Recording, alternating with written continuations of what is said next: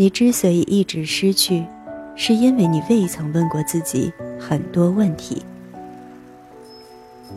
欢迎收听第二百七十三期的《小猫陪你读文章》，我是菜猫。想第一时间收听节目更新，欢迎订阅小猫的微信公众号“菜猫”，号码就是“菜猫”的全拼加 FM。今天的文章依旧是小猫的原创，标题是“最好的免后悔药”。让小猫用温暖的声音与你共成长。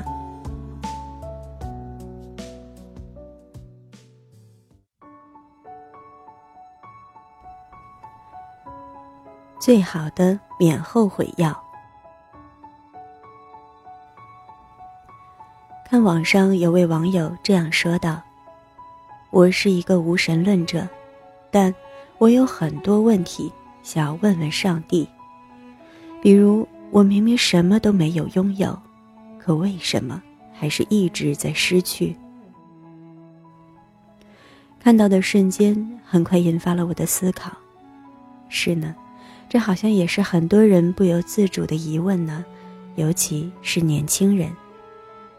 而很快，我的心底就浮现出了自己的答案，因为。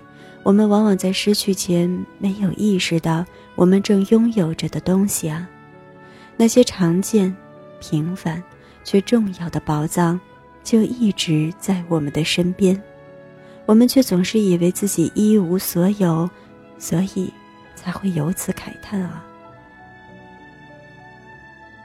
想到此，不禁心里不胜唏嘘。是啊，失去时方知宝贵。欲图珍惜，可是那又如何来得及呢？曾经拥有，才能谈及失去，而既已谈及失去，必然是曾经拥有后的别离。可，为什么总不能提前意识到呢？为什么我们总是像丢了宝物的孩子，没赶上火车的旅客，步履匆忙，失去后？才满脸沮丧与焦急。为何我们不能先一步意识到他们的存在，在还拥有时便做到呵护备至，享受拥有所带来的乐趣呢？也许，是因为我们都活得太过急切了吧？总有那么多其他的事情等待我们去做、去争取。也许，是因为我们都活得。太浮躁了吧？浮躁的心得不到安抚，以至于缺乏了必备的洞察力。也或许，是因为他们本就不引人注意，他们重要，但又太过常见，以至于令人习惯性的忽视，直到失去时才懂得珍惜。无论如何，失去了，终究是最痛苦的事。那么，我们是否可以在没有失去前便有所警醒呢？是否可以让人生更少一些失去与被动呢？我觉得是可以的。想要不再失去，我们有必要先弄懂我们忽略了什么。我们为什么总在失去后才意识到自己所拥有的宝物？我觉得问题的关键还是出在忽视。无关紧要的事，我们不会用到“失去”这样的形容。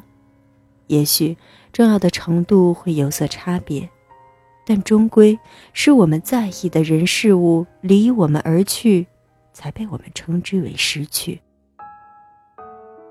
而凡事有始，方会有终。如若不是因为开始时便低估了它对自己的意义，相信很多人都能在失去前做得更好，也能做出更多努力。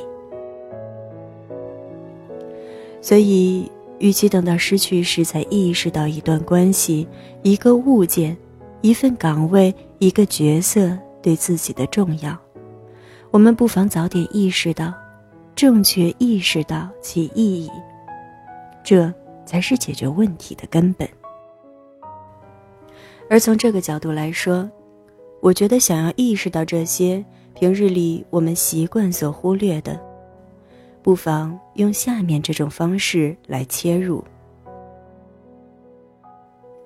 审慎的在某个时刻问问自己，将生活的所有事物逐一查看比对，重新定义它们的意义与价值。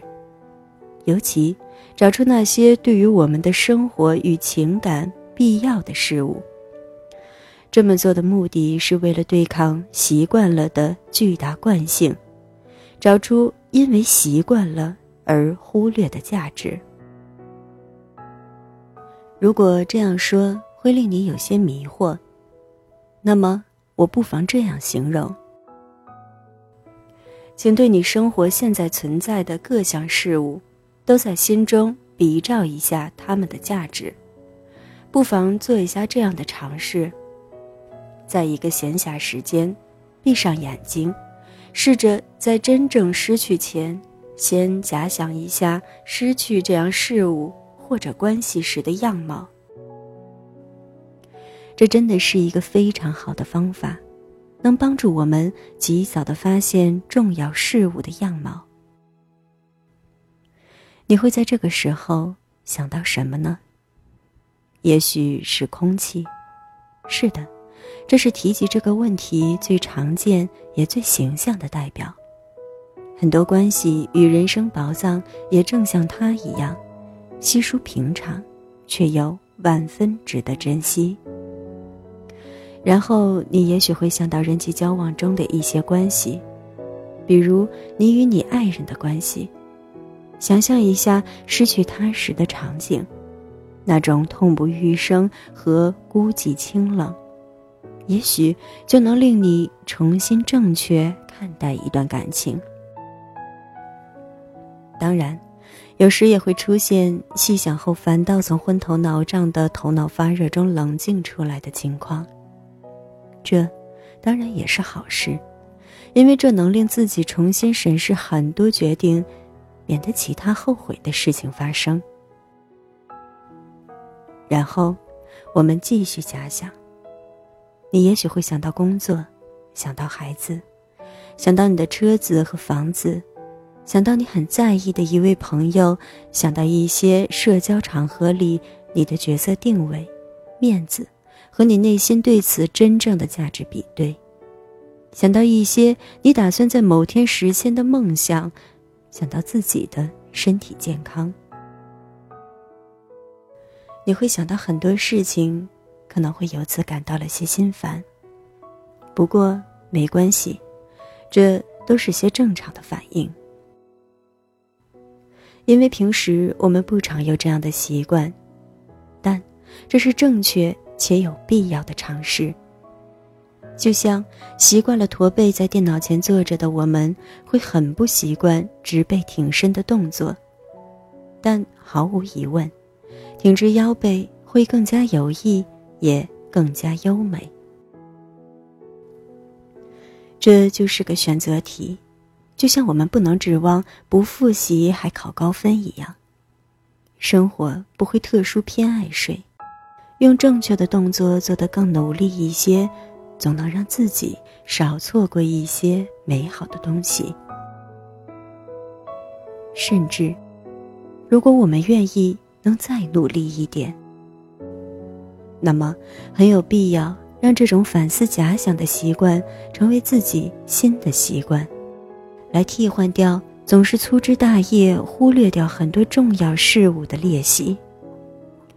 在这样多次尝试后，相信。我们就会对很多已经习惯了的事情产生新的看法与警醒。不要小瞧这个过程，它看起来简单且单一，但事情本也并不复杂，只是我们缺乏了及时觉知，进而在失去前能有所珍惜的能力。那么，补上这个能力，就能让我们及时避免大部分的损失。当然，这也跟阅历、跟眼界都有关系。毕竟太过年轻时，往往对事情的意义了解的也不够深刻，这是理解层面的问题，只能靠多看、多积累来补全。但更多的人，更多的时刻，缺乏的却不是见识层面的积累，而是观察度的不够。所以，上面的方法便是最及时的补救。那么，在有所观察并重新定位后，我们的下一步又该怎么做呢？珍惜说来容易，但真正想做的时候，却有很多人摸不到头脑。而我的建议是，不妨先改一改臭毛病、臭脾气。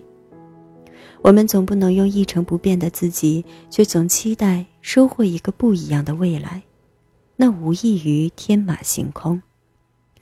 改变的好处有很多，而最显眼的，就是能让我们做到我们曾经做不到的事情，比如好好说话，及及时且良性的回馈。